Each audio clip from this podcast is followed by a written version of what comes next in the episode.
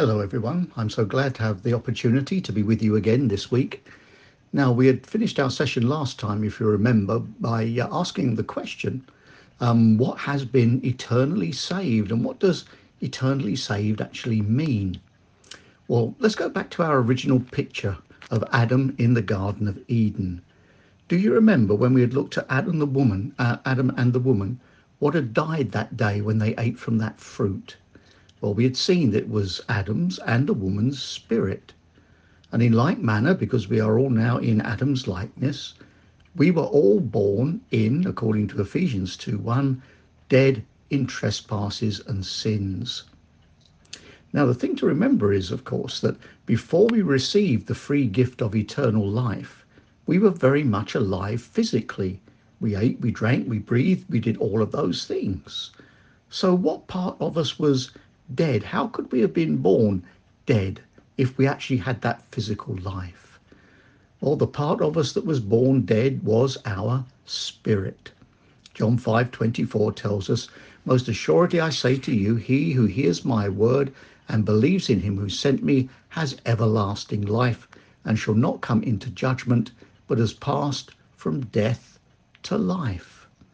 So then, as we believed on the Lord Jesus Christ, and received everlasting life, which part of us passed from death into life? It was our spirit. John 3 6 tells us, That which is born of the flesh is flesh, and that which is born of the spirit is spirit. And we might remember a verse from Hebrews chapter 9, verse 27. And as it is appointed for men to die once, but after this, the judgment. Well, the simple reality here is that we can choose to keep this appointment with death and judgment in Christ or apart from Christ. In other words, we can choose to receive the one who has kept the appointment on our behalf, or we can choose to keep the appointment ourselves, but it cannot be avoided. For those who have believed, the blood has been properly applied through faith to show that the firstborn has died and that is the end of the matter. Eternal salvation from that point on is signed, sealed, and settled. For those who do not believe, there is no application of the blood, and the end of the matter still awaits them death and judgment. And as we look at this, we'll see the obvious. Our spirit alone is now eternally saved, but our soul and our body remain in an unredeemed state. So, what happens to them? Well, we'll get to that in just a minute, but please let's remember and note and note carefully that our spirit is completely and totally, eternally redeemed. But our soul isn't. We still have a sin nature. We all still have one. And if anybody thinks they don't have a sin nature or they don't sin, then they are seriously deceived because the scripture plainly teaches otherwise. And of course, our body remains in that unredeemed state too. Well, remember that redemption of the body has to do with receiving that covering of glory in order for rulership to take place. And if we were to quickly look in the mirror right now, we would see that our body is not covered with glory. And so the soul, because of the sin nature, the body, because the lack of the glory, still remains unredeemed. So, how is that going to work itself out? What is going to take place in order to bring that to their conclusion? Well, we have noted um, very early on that God has set a pattern in Genesis of six days of work to bring about the complete restoration of a ruined creation. What has taken place with the salvation of our spirit then corresponds to day one of those six days found in Genesis chapter 1. 2 Corinthians 4 6 tells us, For it is God who commanded light to shine out of darkness. That's Genesis chapter 1. That has to do with day 1. Who has shone in our hearts to give us the light of the knowledge of the glory of God in the face of Jesus Christ. And then 2 Peter 2 9. But you are a chosen generation, a royal priesthood, a holy nation his own special people, that you may proclaim the praises of him who called you out of darkness into his marvelous light. So, what must happen then with the soul and the body must correspond to days 2 through 6 in Genesis chapter 1. And this can only be subsequent to the events of day 1. In other words, then there is a process. Day 1, eternal salvation, is the beginning part of the process. It is not an end in itself. It is that which makes possible the end that can then be attained and quite clearly to see in those six days in Genesis chapter 1. The events of day number one never changed, they remained constant, but there still remained another five days before God's restoration of that ruined creation was complete. And take that to our own experience. We were eternally saved, our spirit passed from death unto life, and there's now a subsequent work that must take place in order for our soul and our body to be redeemed.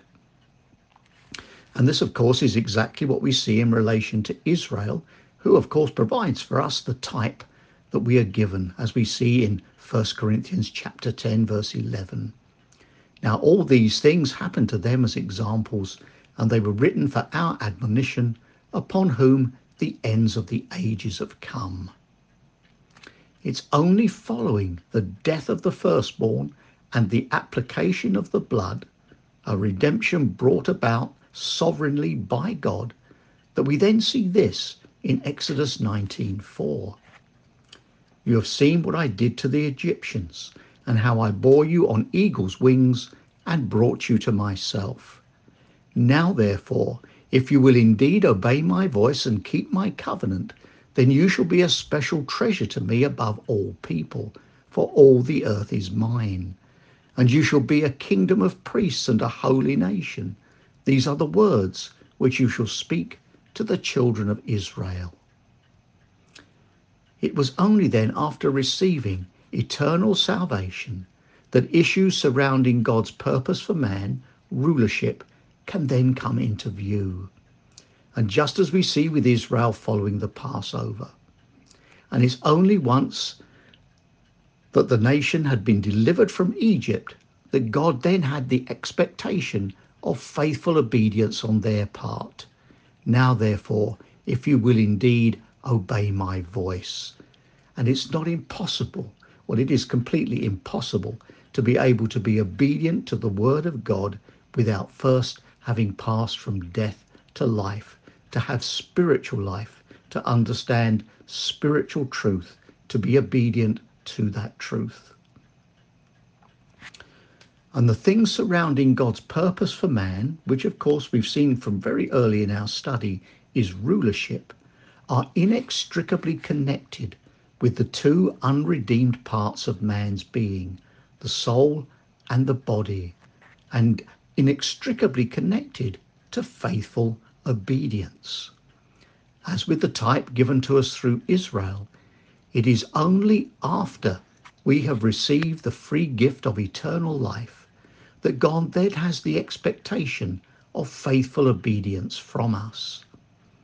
And this is the only way that it can be, because until we have spiritual life, we cannot understand the spiritual truth contained in the scriptures. And that truth must be understood if we are to be obedient to it. 1 Corinthians 2:14 But the natural man, the unredeemed man, the man who's not eternally saved, does not receive the things of the spirit of God, for they are foolishness to him, nor can he know them because they are spiritually discerned. All right, to say again, the natural or the unsaved man can comprehend the words on the page as he would read the scriptures. He could understand the storyline, if we could say it that way. He could comprehend it in the same way he would read any other book. But he cannot begin to see the spiritual truth contained in those very scriptures without first possessing spiritual life. And the thing we'll also want to note with this is that having spiritual life and the ability to understand spiritual truth does not guarantee us being us being able to understand that spiritual truth but it does make it possible. And in that of course we would have no excuses. Well we will continue with this next time then of course but only if the lord is willing. So until then god bless you and we'll be with you again soon. Goodbye